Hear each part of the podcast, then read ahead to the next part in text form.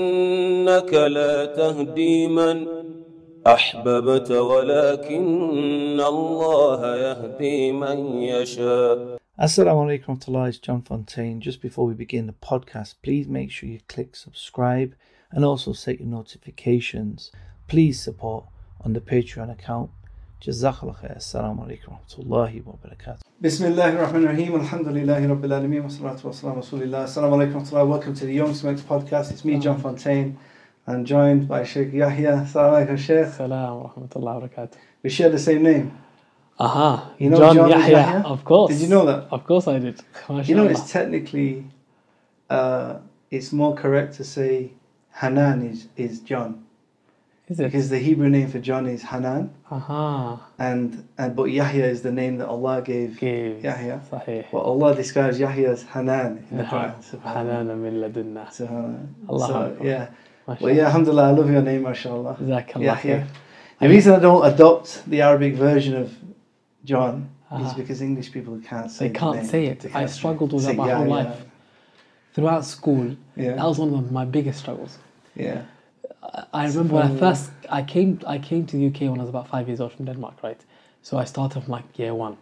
So of course I'm learning English because I don't know English. So I used to have an assistant teacher.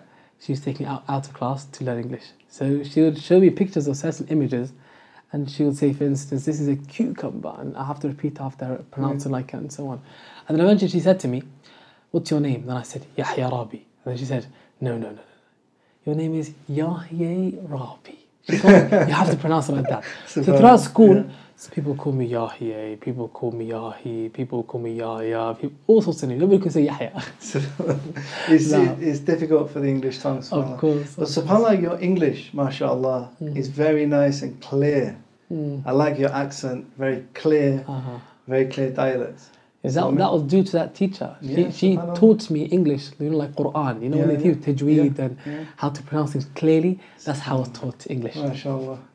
So, you know, it's a pleasure to have you on the podcast. it's a pleasure Thank to you be for here. accepting the invitation. Jazakallah.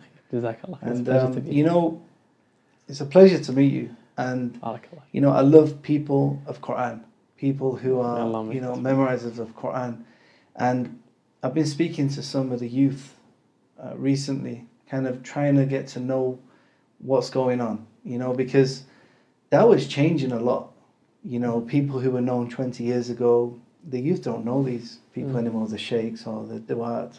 Yeah. And so I was just kind of asking some of the youth, you know, maybe 18 to 23 year olds, like, who do you listen to? You know, what what inspired you to like start practicing Islam? What inspired you to be, you know, at a young age interested in Islam? And I was really happy to hear that they didn't mention Hyde Park, they didn't mention the debaters, which I'm really happy about. They're mentioning people like yourself, uh, Sheikh Jamal, uh, you know, people who are who are reciting Quran. And I was just really happy to hear that from the youth. You know, youngsters interested in Islam because of the Quran, because of, you know, what Islam has to offer. You know, and, and I, I was really, really happy of that because online you get this kind of perception that they're just interested in debates and this and fitna, and, mm. but it really it isn't the case. You know, we have a good, especially in the UK and especially London, you know, a good uh, amount of youth interested in studying the Deen. Yeah, so I wanted to know a bit about yourself. mm. And you, you know, you said you was you, you came from Denmark to the UK yeah. at a young age. So tell us a bit about yourself and First of all, the, the, the point that you made is that these young people, they are attracted to Islam due to the, or those who recite Quran and so on. It's the power of the Quran. It's nothing that any of us do, subhanAllah. And that proves again and again and again that this Quran, even when we don't understand it, even when we don't know what it means, it still pierces the hearts. It completely transforms people's lives from one life to a completely different one, subhanAllah. So that's kalamullah, the speech of Allah Azza wa Jal. But uh, you asked about me. There's not really much interesting about me. I'm very boring. I came to the UK when I was about five years old. Uh, my family moved over there from Denmark. And uh, Alhamdulillah, yani, uh, I came from a practicing household where yani, learning deen and learning Quran and so on was, uh, was extremely important. So from a young age, I was taken to madrasa to learn Quran, memorize Quran to study the deen of Allah Azza wa but at that stage it was never serious, meaning that I didn't have any idea why I was learning this. It was just a matter of my parents are taking me there, I just have to do it. Allah bless him. Allah bless him. Alhamdulillah. And then when I got to around the age of 10, I asked myself, I was sitting in on my classes and the teacher was explaining something in Arabic on the board, and I thought to myself, if only I understood what he was writing in Arabic and I could comprehend it, then that would be the ultimate goal. I've achieved it. So that motivated me to learn Arabic and, and seek uh, yani knowledge a bit. So Alhamdulillah, there was an institute that started in my area, and we started to memorize Quran. I started again memorizing the Quran with Tajweed this time. Uh, I started learning Arabic and all the other Islamic sciences, and I did it because this time I loved it. MashaAllah. Allah Ta'ala, He, he placed that love in my heart for it. Yani Imam Ahmad, rahimahullah azza wa Jalla, he was asked, why did you seek this knowledge? Right? And then he said, حُبِّبَ إِلَيَّ فَطَلَبْتُ Allah made it beloved to me, so I sought it. So it's similar kind of thing. SubhanAllah, if I, when I look back at it now, at the age of 11, I used to wake up extremely early on a weekend and I will travel about an hour to go to a class. No one is forcing me to go. MashaAllah. So uh, that was and how it started. You know, it's interesting because, you know, people might look at brothers like yourself and think, oh, they're born with a silver spoon, in, uh, meaning, you know, born with good parents, learning Quran. Yeah. But there was a stage in your life where you chose it for yourself. Of course. You know, there's one thing of putting children through the madrasa, Yeah, but, you know, you said the age of 10, 11 years old. yeah, There was just something that, yeah. you know, you made that decision because. We know many people with good parents Mhm. who they've been through the madrasa system, but they've not gone that way. Mm. But sometime later in their life, 15, 16, 20, 30, 40 years old, they, they find that, you know, like everyone has to find Allah. Oh, Even if you're born into a Muslim family, you know, I, I, as you know, I'm a convert, but yeah. everyone has to find Allah. You know, That- that's very true. That's very true. And that's why it's essential, I believe, that the student, the young person, has to have that desire to learn. He has to be driven. And that's why over the last few years, I've been teaching at uh, an institute, the Badr Academy, where we teach Arabic and Islamic sciences. One of the conditions for us to accept a student is that he is the one who's driven, determined to learn. He's not being pushed by parents. When we, when we interview them, if we feel like he's being pressured and pushed by his parents to learn and he doesn't want to learn, we tell him, you know, you don't have to do this. MashaAllah. You can go home, come back when you're ready. Why? Because he won't learn like he won't like, like won't Yeah. learn like that. Rather, he might dislike this Mm. due to being forced. And we don't want people disliking the deen of Allah and the Quran, and the speech of Allah, and so on, because you're forcing the person Yeah. to, to do it, especially when they're adults, 15, 16, you know? That must change the whole kind of structure of the of this of the schooling, right? Of the Of, teaching. of, of course. Everyone course. wants to be there. Everyone's there Yeah. because they want to be there. So the whole environment is just a positive, beautiful environment. To the extent that some of the students, they come there just for the environment. They- They say, you know, the Saturday, Yeah. it's I look forward to Saturday because it's my it's my way out of my life and all the stress that I, my work and all the stuff I'm doing the week. Saturday I get to relax. I see other brothers, people who are you know like me, who are like-minded, who want to learn, who are starting to study Deen, etc. It's it's a beautiful environment. I myself as a teacher, one of my favorite days of the week was the Saturday because I would be teaching from 9 a.m. to 9 p.m. I would only have one hour break, classes back to back. Sometimes I would forget to eat, but it was so enjoyable MashaAllah. because the environment, all all the brothers and students, and so on. So, so you speak about your students. Um, what type of backgrounds are they from? I mean, they're very different uh, type uh, levels of practicing, newly practicing, different levels of knowledge. yeah. You know, what what type of So the students, Alhamdulillah, the students, it's very diverse.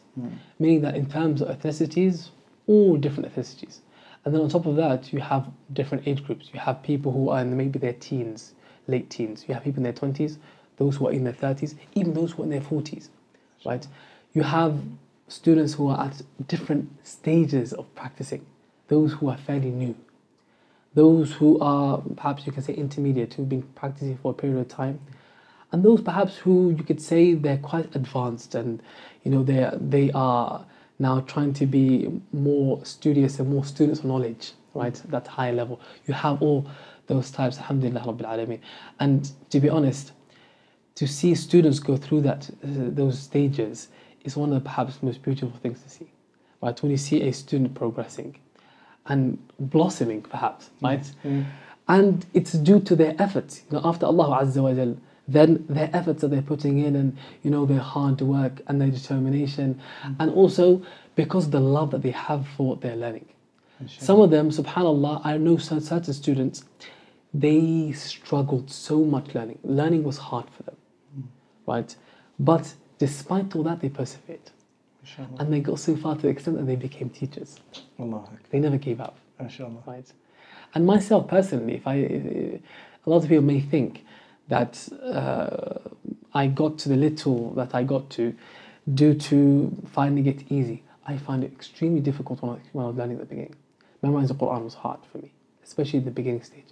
Extremely difficult. I struggled so much. And uh, what do you call it? When I even finished my memorization, my, memorization of the Quran, I then, uh, and, I, and when I graduated from the institute, our teachers, they what they did was that they forced us that we had to learn how to teach. So we had to go through one year and a half of teacher training. So we would we started off um, assisting the teachers in their classes with the students, and then after a few months they would hand the class over to us and they would observe us, and they would give us feedback and you know all the comments that we required in order to um, to to improve ourselves, and then uh, after a year they would hand the class over to us and we would teach, and if we ever needed assistance we would ask them, right? So that was an extremely uncomfortable scenario for me Yeah. because I was not used to speaking in front of people or even addressing people. I was extremely shy. So I found it really difficult. It was one stage was learning, which was difficult, and then I got to another stage, which was now you have to teach, which is also as difficult, perhaps even more difficult, because a lot of pressures on you. You have to deliver this knowledge in the best manner and try to convey it in a way that all these different minds can comprehend it. It's a big mm. task, you know. Yeah. So subhanAllah, and you have to keep trying, keep trying until the person understands and so on. Mm. And be very forbearing and patient and understanding and you can differentiate between different students and all that stuff.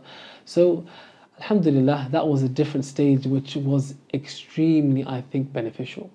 Because what it helped what it did was it helps you learn first of all you the knowledge that you learnt you solidify it by teaching it as the ulama they will say يزيد بكثرة الإنفاق منه وينقص إن به كف شدته the more you give out knowledge it increases and the more you hold it back it decreases and then on top of that you learn how to interact with different personalities, people with different, uh, what do you call it, backgrounds, different ways of thinking, and so on. So you de- you develop uh, better people skills. Mashallah. And you know what comes to mind is that all the prophets and messengers, Allah Ta'ala made them shepherds. Yes. And the reason why they're all shepherds is because in order to be a prophet, you require a lot of forbearance, patience, be able to differentiate between people, uh, be aware of those who are weak and those who are, you know, quite strong. And know all of that. Yeah. You have to be merciful, compassionate, uh, emotionally intelligent. Yeah. Being a shepherd teaches you all of that, Subhanallah. right? Subhanallah. So then, if you are a shepherd, you definitely lead an ummah Mm. right? So perhaps what our teachers were doing is they were making us mini shepherds by putting us in classes, and so that we can practice what we uh, learned, and also with their guidance. Yes, You know, and that's very important that you always have your teachers that you refer back Yeah. to, and you seek guidance from them, and you seek assistance from them, and you consult them with, the, with, with these matters that are important, that are going to affect others especially. Yeah. Subhanallah. Yeah. You know, it's I find it amazing when I when I meet, uh, you know, I, I see such a strong uh, culture of, of youngsters studying in the West. Yeah. You know, you, you don't expect like such a you know the, these pockets of light around London and Birmingham and Manchester and uh, you know Netherlands and America. People studying the Deen in in such very difficult environments. Yeah. You know, it's not easy to live in London. I mean, you know, you, you said you went there since you was you've been there since you were five, Mm. but it's a very difficult city to live in. Of course, yeah. Has a lot of challenges. does. You know, I'm sure you've had uh, you know come across many of these challenges with some of your students and some of your community. You know, uh, people having doubts about the deen, people uh, doing sins, people joining gangs, all these type of things. And amongst it, you've got groups of people studying the Deen. Yeah. You know, so I wanted to ask you a bit about your community and and uh, how you are when you know do, do people seek your counsel with these you know maybe uh, I'm guessing you have a lot of parents contacting you about their children Mm. seeking support some of the challenges that they're facing Mm. and maybe uh, you can give us some guidance on you know how you advise uh, living in the West and, and, and, Mm. and navigating through these challenges. Of course, there are people who are so much better than me who can give Mm. and a better answer than myself. With the little experience that I have, uh, and what's happened is in the West, what tends to happen is that you get put in a position that you perhaps uh, didn't seek. And what I mean by that is because of all these challenges that we face, and people, their needs are many.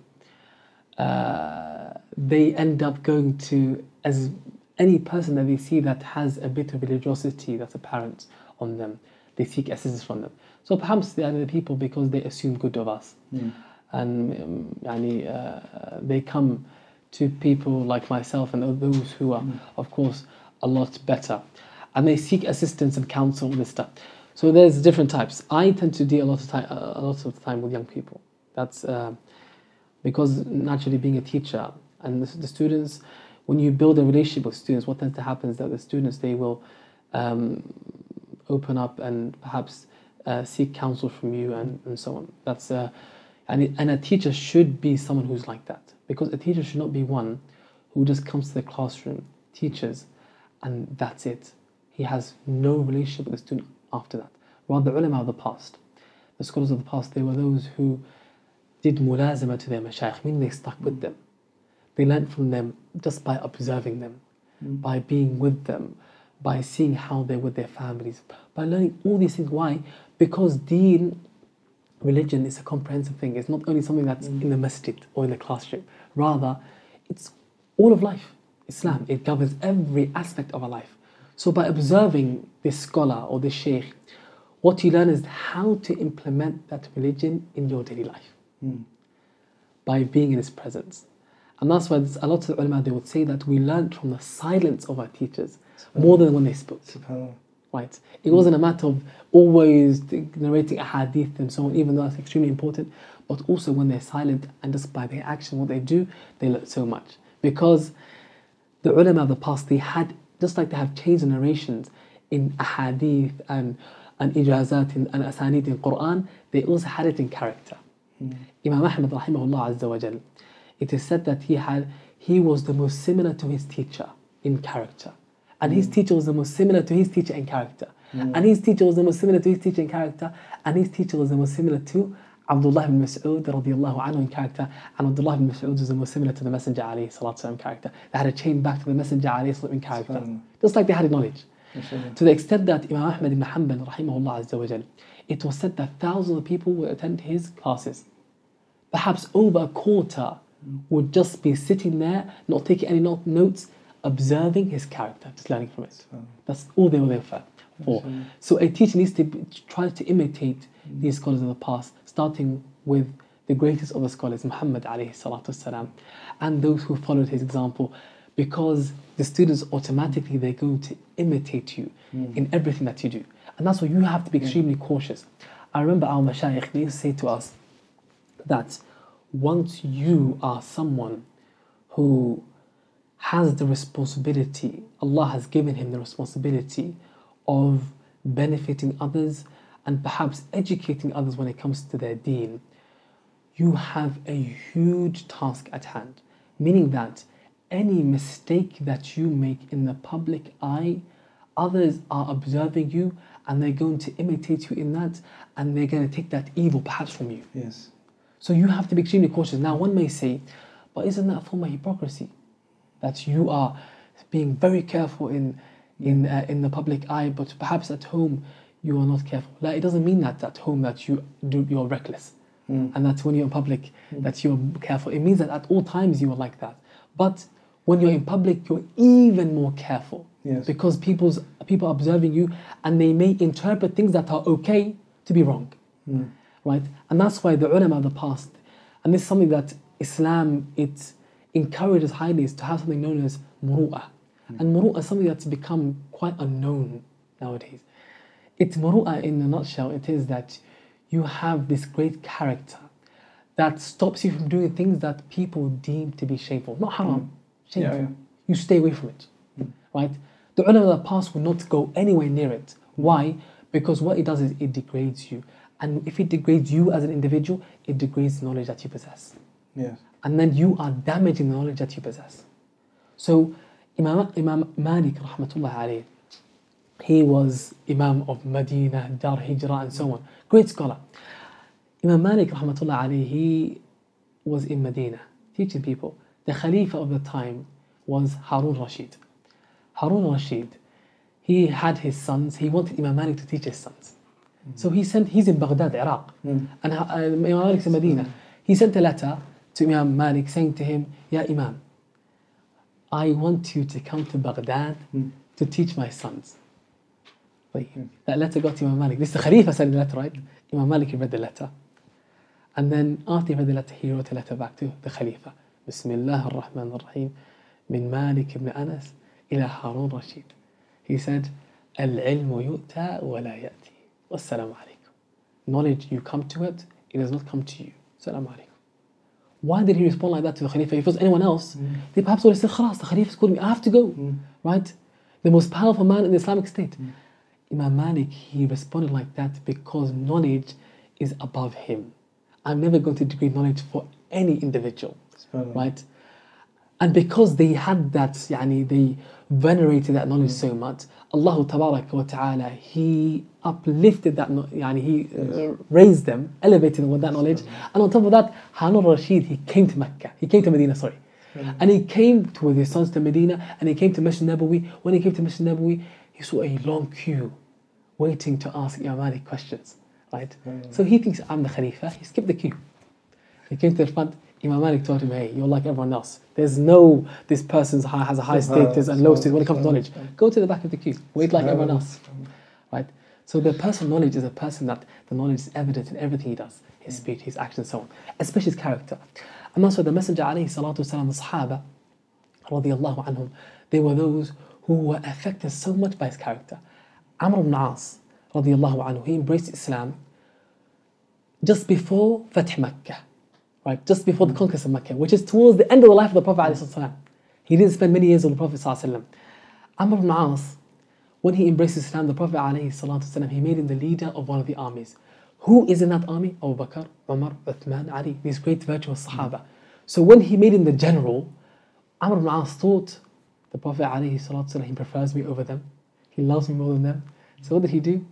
He went to the Prophet ﷺ and he directly asked him, Ya Rasulullah, who is the most beloved, beloved person to you? Hmm. He thought he was going to be the first one. So the Prophet ﷺ said, Aisha.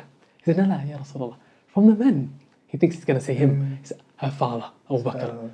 Who's next? Umar. Who's next? Uthman. And he kept going until to Amr said, Ya Rasulullah, stop. But just the fact that Amr asked that question, it showed that the Messenger alayhi made him feel like he was the most beloved person to him. And that's how he made everyone feel. That is the example we have of a teacher, right?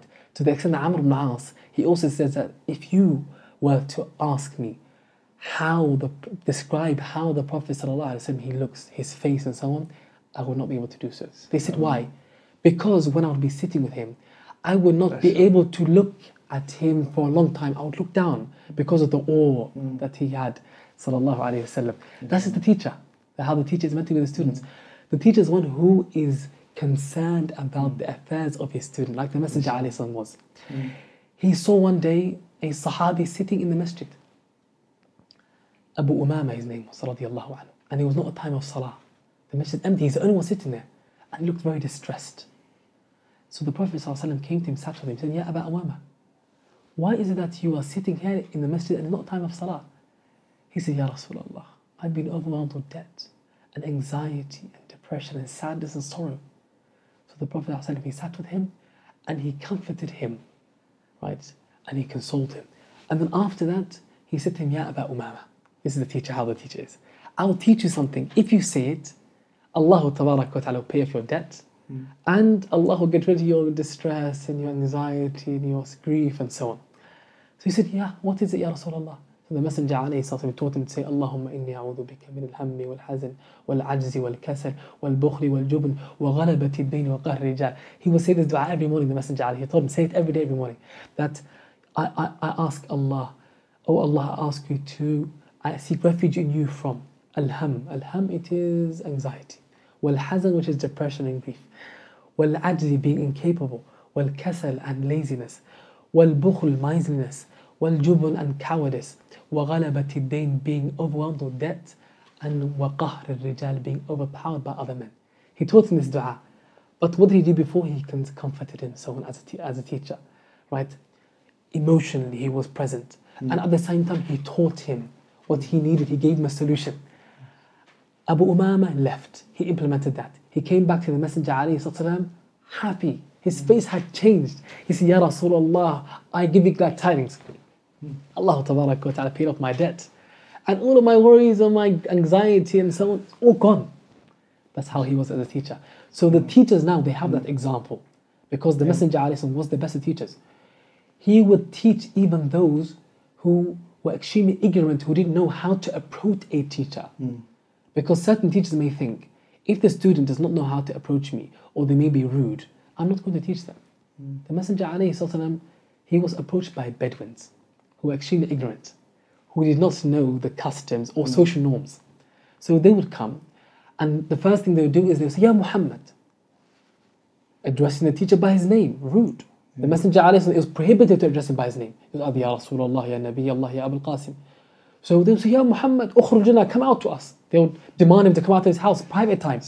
Right? Yeah. He would open the door smiling Because he knows they know they don't know better. Allah says, إن الذين ينادونك من وراء الحجرات أكثرهم لا يعقلون. Those who are calling upon you, O Muhammad, from behind your homes, most of them they don't comprehend, they don't know, they don't understand. So what they're doing is Allah excuses them. Then Allah says, ولو أنهم صبروا if they were patient حتى تخرج إليهم until you came out to them لكان خيرا لهم that would have been better for them. Then Allah says, والله غفور رحيم. Allah is also forgiving the most merciful. Meaning Allah forgave them. Because they don't know better. So the Messenger عليه الصلاة والسلام, he is dealing with them based on because they did not know better, he is teaching them. A Bedouin will come and strangle the Messenger from behind and say, and say to him, Give me the wealth from the treasury. Mm. And the Prophet will smile at him and say, Give him what he's asking for. Right? Why? Because if he's giving what he's ask, asking for, then he will listen to what the Messenger has, has to say. A Bedouin will come in and urinate in the corner of the masjid. The Sahaba rushing to beat him up and stop him. He told him, Leave him, let him finish mercy. And then after he finished, he called him, he told, told Sahaba, pour water over it so that it's clean. And he told him, This is the house of Allah. It's a place of worship, glorifying Allah, exalting Allah, not to do acts like this. And then he made, he said, Allahumma arhamni, warham Muhammad, wa la tarham ma'ana. He said, Oh Allah, have mercy upon me, and have mercy upon Muhammad alayhi salatu wasalam, and then don't have mercy upon anyone else with us. Why did he say that? Because he intended the Sahaba who were about to beat him up. Yeah. He, doesn't want Allah, he doesn't want Allah to have mercy upon them. So the Prophet ﷺ said to him, you, You've made something vast, very narrow. The mercy of Allah is vast. So he said, Okay, have mercy upon them too. Right? That's the best of teachers. Yeah. Even those who were, I mean, nowadays, perhaps people would consider people who are lower status than you. The Messenger said he made them feel like they had the highest status in society. Oh. And he taught them, treated them like that. And he made he did not only make them feel like that, he believed they were like that.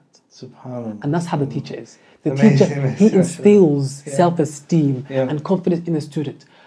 The Sahaba were those who conquered the world with the Quran, the knowledge of the Messenger ﷺ taught them. Mm. Why? Because the Messenger ﷺ instilled this in them through what Allah has revealed the Quran and His Sunnah and His character. That's how the teacher's meant to be. SubhanAllah, great advice to teachers, mashallah. I mean, you know, when we look at the, the, the best teacher, you know, the Prophet yeah. Sallallahu yeah. these, these examples you give, and of course, I've not, I've heard some of them before, not heard others, or even the ones you've heard before. That every time you every hear, time it's like you know, it's time. just a reminder of, you know, the Prophet Sallallahu Alaihi Wasallam. You know, and we have the, the greatest Prophet, the greatest leader, you know, and and what, what we can do to be to, to, to, to kind of inherit that leadership you know, through through the, the scholars, through the through the knowledge of the Quran, mm. you know. Yeah. It's, it's subhanallah. It's a beautiful, beautiful point. Mm. You know, I wanted to ask you um, about um, kind of your perspective and, and vision for for dawah um, in the West, Mm. in London? What do you have in mind? What do you see in the next 20 years? Mm. Um, I, I, I know a lot of your dawah is focused on the Muslims. Mm. Um, do you do do you do dawah to non-Muslims as well? Um, you know, and what, what kind of your vision is for Mm. for dawah in, in, in the UK? Jamil, Jamil. Uh, that, that's, uh, mashallah, a very big question.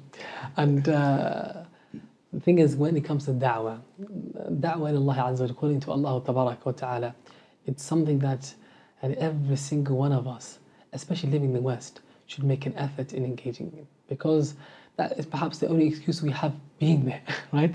So if we're not engaging in that, we have no reason to be there, right? Subhanallah. So, uh, of course, yani, put, we'll, repeat that one. I like that.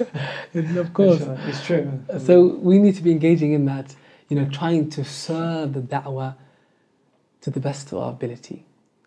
Every single one of us, Allah wa Ta'ala has granted a talent, has granted some abilities, strengths If every single one of us used his strength to serve the deen of Allah Tabarak wa Ta'ala, Allah Tabarak wa Ta'ala would completely transform our state as Muslims.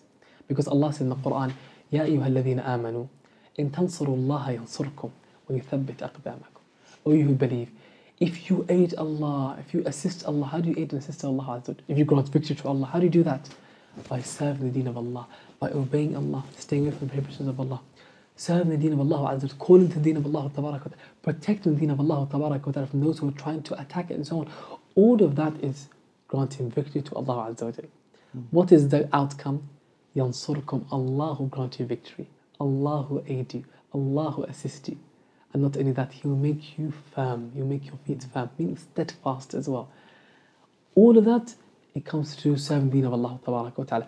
If we, as Muslims who live in the West, want to safeguard our own religion, because we are also exposed to all the fitna there, it is through serving the deen of Allah wa Ta'ala. Hmm. Allah grants you steadfastness. Allah protects you. Allah will be with you. Allah will aid you. Allah Azza wa will assist you and protect you and grant you all of goodness. So that's the first matter. Secondly, that da'wah يعني, it divides into different categories, of course, and there's different types of da'wah uh, when it comes to those that you're addressing.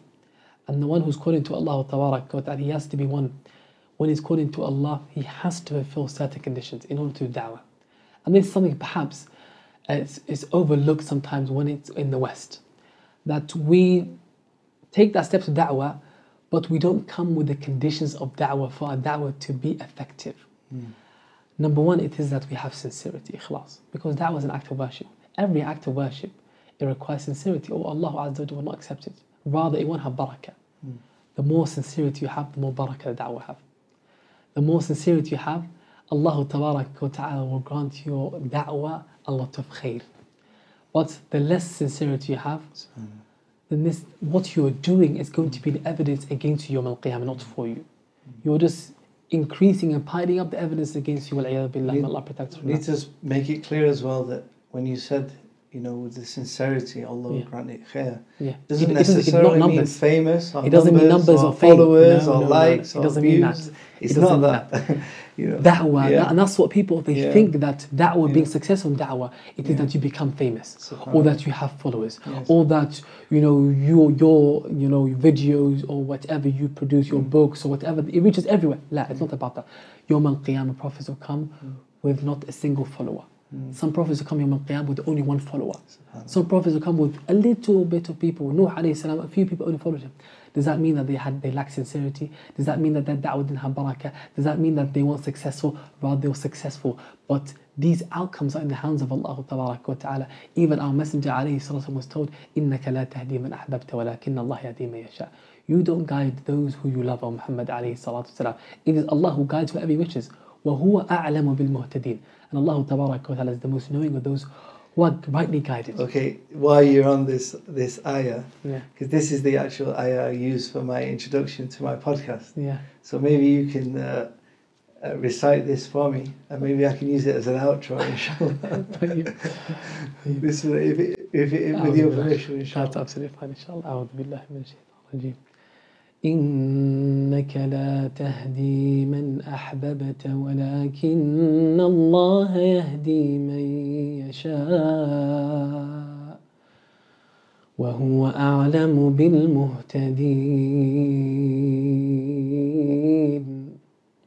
نعم Azza wa Jalla revealed this ayah regarding Abu Talib, uncle of the Messenger alayhi salatu wasalam, who the Prophet he really wanted him to embrace Islam. Even in the last moments, he'll say to him, Ya am qul kalimatan uhajju laka biha inda Allah. Utter a statement, say La ilaha illallah, and I will defend you Yawm al-Qiyamah if you say this. On the other hand, Abu Jahl is saying to him, أترغب عن ملة عبد المطلب Are you going to abandon the religion of your father Abdul Muttalib? And he kept going back and forth, back and forth, until he said, بل ملة عبد المطلب I choose the religion of Abdul Muttalib died upon that. The extremely saddened the Messenger alayhi salatu wasalam. Allah revealed this ayah to first console the Messenger alayhi salatu wasalam and also teach him the reality that guidance is in the hands of Allah Yes. wa ta'ala. And that's why people, they misunderstand that the Messenger alayhi salatu wasalam, he's a guide, he guides. Right? But his guidance is different to the guidance of Allah wa ta'ala. Hidayah is two types. Hidayat al-irshad wa dalala and Hidayat al-tawfiq. Allah says in Surah Shura, وَإِنَّكَ لَتَهْدِي إِلَى صِرَاطٍ مُسْتَقِيمٍ and you guide to the straight path of Muhammad alayhi salatu wasalam. And he says in this ayah that we just recited, you do not guide those who you love of Muhammad alayhi salatu wasalam. One may think, oh, these two ayahs are contradicting each other. No, there's no contradiction. The guidance that is mentioned in this ayah and the other ayah are two different types of guidance. As for the ayah that says that you guide to the straight path of Muhammad alayhi salatu wasalam, it means that you show the people this path, you make it clear to them. And the guidance is referred to in the other ayah, it is that Allah He instills that guidance in the hearts. Only Allah does that. And the Messenger alayhi He shows us the path, He makes it clear to us, He makes the, all the evidence is clear to us. But whether we accept it or not, that's from Allah ta'ala, Allah instills it in the heart. So you know this this ayah really it was comforting for myself as mm. well. You know, we you know you have family members, friends Yeah, from before course. Islam, and you know you try to give dawah, and sometimes you think, oh, you know, what are the magic words? you know, you know, what's the what's the what's the what's the special thing I need? You know, Mm-hmm. and it's not like that. You know, like you said, you present the evidences and show them the path. But really, at the end of the day, it's up to Allah, and you shouldn't despair. You know, at the end of the day, you know the guidance is from Allah, Mhm. and and you have to leave it at that. 100%. Subhanallah. And uh, yeah, it's a, it's a very important ayah to know as well. You Mhm. know, especially if you're involved in dawah. 100%. Because um, understanding it's Allah who puts that guidance in, into yeah. the heart. Exactly. And that's why when you understand these matters, Mm. Allah Tabarak wa Ta'ala will help you be more sincere in what you're doing. Mm. Right? Because now you understand the results, they're not up to you. Mm. You do what you can in the best manner, Mm. with sincerity. And you keep going without despairing, as you said. And you don't give up. You keep trying, you keep trying. Why? Because you are doing this to please Allah. And when you're doing something to please Allah Ta'ala, you're not going to stop pleasing Allah Azza wa. You're going to keep doing it regardless of the results that you get. Yeah. Right? Because you didn't do it for the results, even though we want results and we want goodness for the people and we do our best for them to accept it and so on. But at the same time, if that does not doesn't happen, you don't despair, you keep going. So that helps you attain that sincerity, which is extremely difficult. And it's something that we constantly need to ask ourselves and rectify our intentions and question ourselves, you know, why am I really doing this? That's the first matter that one requires. Secondly, for our da'wah, to be one that is correct da'wah, we must have knowledge. Because if we don't have knowledge, or we don't possess knowledge of what we're calling to, right, then we are going to mislead people. Does that mean that one has to be a scholar to call out to Allah Azza wa Jalla? It doesn't mean that. Because the Messenger alayhi salatu wasalam, he said, بَلِّغُوا عَنِّي وَلَوْ آيَةً Convey from me even if it's one verse. So that means that that one verse that you know well, convey it. If you don't know well, don't convey it. Only convey, convey that which you know well. Right? And this hadith, this hadith, the Messenger alayhi salatu wasalam, the ulama they say, بَلِّغُوا It is taklif, it is a command. Right? Convey. And then anni, from me, it is tashrif, is honor. You're conveying from the Messenger alayhi, you're being honored. وَلَوْ آيَةً Even if it's a verse, it is takhfif, you being, the burden has been lightened for you to make da'wah easy for you. Right? So every single Muslim is able to do that. We all know at least Surah Al-Fatiha, Yeah. right? If one ayah of Fatiha you call to it, that's Tawheed according to you call it to Allah. If we did that, we are du'at in Allah according to Allah Azza wa Jal. طيب, ilm, knowledge. But of course, as a da'iyah, you shouldn't be uh, يعني, happy and satisfied with a little bit knowledge. You should be, one- if you're calling to Allah, you should seek knowledge. And you should still be learning and excelling in knowledge so that you are calling people in the right manner. Thirdly, as one who's calling to Allah Azza wa Jal, you require patience and wisdom. As for patience, if you do not possess patience, then you will not be able to call to Allah Azza wa correctly. Because patience is habsun nafsi fima takrah linayli Allah, the ulama they say. It is to restrain the soul within what it dislikes, i.e. to restrain the soul from that which it desires. That goes against what Allah has, has ordained. To attain the pleasure of Allah, that is patience. Mm. So you're restraining yourself. If you don't have that restraint for the sake of Allah Ta'ala, then you are perhaps going to do more wrong than good. Mm. And sometimes we do that wrong under the guise of deen. Yeah. But patience, it is that you do it in the right manner after knowing knowledge. And then what comes with patience is wisdom. Mm. And wisdom, the ulama, they say it is wad'u shay'i fi mawdi'i. Hmm. It is to place everything in the right place. Yeah. And Ibn al-Qayyim, he goes further and he says it is to do the right thing at the right time, in the right place, in the right method. That is wisdom. And Allah Tabarak wa Ta'ala he refers to wisdom in the Quran in numerous places. And each time it means something different. And these ayat are telling us that if you possess these matters, you will be a person who is wise. Allah says in Surah Al-Baqarah, يؤتي الحكمة من يشاء ومن يؤت الحكمة فقد أوتي خيرا كثيرا Allah grants wisdom whoever He wishes. And then Allah says, whoever is granted wisdom, He's granted a lot of goodness. Wisdom here, Abdullah ibn Mas'ud and the Sahaba, they say it is knowing the Quran, not knowing the Quran, knowing the meaning of the Quran. The more you know the Quran and you understand the Quran, the more wise you'll be. That's what it means. Inshallah. Secondly, Allah says another ayah in Surah Al-Ahzab, وَاذْكُرْنَ مَا يُتْلَى فِي بُيُوتِكُنَّ مِنْ آيَاتِ اللَّهِ وَالْحِكْمَةِ إِنَّ اللَّهَ كَانَ لَطِيفًا خَبِيرًا Allah says to the wives of the Prophet ﷺ, Remember, O wives of the Prophet ﷺ, that which is being recited in your homes from the verses of Allah, i.e. the Quran, wal hikmah and wisdom. Hikmah here is the sunnah of the Prophet mm. So the more you know the sunnah of the Prophet and his seerah, the more wise you'll be because the Prophet was the wise of the wisest human being. Right? Mm. So you know how to deal with people in the right manner. Wisdom. That is the third matter. So patience and wisdom. Lastly, the fourth matter that you require to have as one who's calling to Allah Azza wa Jal, it is that you know the circumstance of those you're calling to. That you're calling to Allah. You need to know their situation. You need to be able to relate to them. You need to be able to understand them. If you're not like that, you won't be able to do be effective in your da'wah. Why? Because Allah says in the Quran, وَمَا أَرْسَلْنَا مِن رَسُولٍ إِلَّا بِلِسَانِ قَوْمِهِ لِيُبَيِّنَ لَهُمْ That we have not sent a messenger except with the tongue, i.e. the language of his people, to clarify to them, to call to Allah. Language, what does it necessitate? It doesn't mean that I can only speak the same language as them. Mm. Language, it entails culture, knowing the norms and the customs, and you're able to relate to these people. That's what language entails. So all these prophets were those who were sent by Allah to their people, knowing how to relate to these people to call to Allah Azza The one who's calling to Allah Azza has to be one who's able to do that.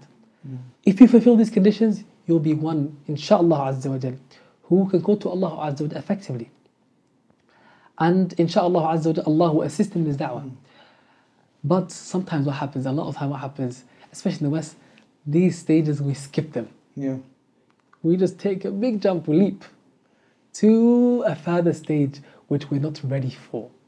And then we end up making a lot more mistakes than doing things right. And that's why if we're not saying yani, you have to, uh, what do you call it? Uh, we're not saying do not call to Allah Azza wa Jal until you have become a scholar like I mentioned earlier on. Mm. No, like, call to Allah Azza wa Jal, but do it in the right way by, by filling the necessary conditions mm. and also consulting those who are more senior than you, mm. those who are more experienced than you, those who are more knowledgeable than you, so that you learn from the mistakes they made, right? So that you don't make the same mistakes and you perhaps do a good job, inshallah ta'ala. Because just like we want to perfect every other dunya matter, we have to perfect the akhirah matter, which is Yeah. deen of Allah Azza wa which is the most important thing that we possess. Subhanallah. No. Jazakallah khair. There's some Yeah. good advice for the, the brothers and sisters back in the West, you know, and some advice. It's advice to myself yeah, some points, you know, we can think Yeah. about and how to give dawah back home in the UK and the Mm. States and in, in Europe. You know, we can't, as Muslims, just be living there yeah. and, and, and not share this religion. You Of know, if, if we, you know, as a, as the Prophet said, if, you know, want for your brother what you want for yourself, you know, want for humanity. You know, if, if you truly understood the, the reality of the hereafter, hellfire, and Jannah, you would want it for everybody. 100%. You know, so 100%. hopefully people can take some of these points and start their journey to seeking knowledge, perfecting themselves, perfecting Yeah. their manners, Yeah. and teaching what they know as well as calling to Islam, inshallah. Sheikh, you wouldn't be right to get you on and not, not ask for some recitation, you know, because this is your forte, this is, uh, you know, Mm. your, your, you know, your area of expertise. And, I can tell you I'm not the best. and no, alhamdulillah. And, uh, you know, we, I'd love to um, get some uh, verses from the Quran with, with, and some explanation uh, just to finish off, you know, something what people can benefit from. Okay, inshallah.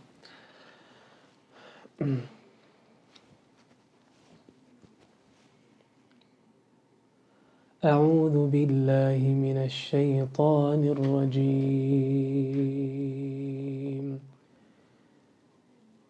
بسم الله الرحمن الرحيم. إن الذين قالوا ربنا الله ثم استقاموا ثم استقاموا تتنزل عليهم الملائكة. تتنزل عليهم الملائكة ألا تخافوا ولا تحزنوا. وأبشروا بالجنة التي كنتم توعدون. نحن أولياؤكم في الحياة الدنيا وفي الآخرة. ولكم فيها ما تشتهي أنفسكم ولكم فيها ما تدعون نزلا من غفور رحيم ومن أحسن قولا ممن دعا إلى الله وعمل صالحا وعمل صالحا وقال إنني من المسلمين. ولا تستوي الحسنة ولا السيئة ادفع بالتي هي أحسن. فإذا الذي بينك وبينه عداوة كأنه ولي حميم. وما يلقاها إلا الذين صبروا. وما يلقاها إلا ذو حظ عظيم. وإما ينزغنك من الشيطان نزغ فاستعذ بالله فاستعذ بالله إنه هو السميع العليم جزاك الله خير Jazakallah khair, Sheikh. بارك الله Thank you for joining us on the podcast. You're very and, uh, welcome. It's a pleasure and honor to be here. Jazakallah. Thank you for Jazakallah. inviting me. Jazakallah khair. And I hope we get you on in the future, inshallah. Inshallah, it'll be a pleasure. Barakallah fi hayy. Jazakallah khair. Allah bless you. إنك لا تهدي من أحببت ولكن الله يهدي من يشاء وهو أعلم بالمهتدين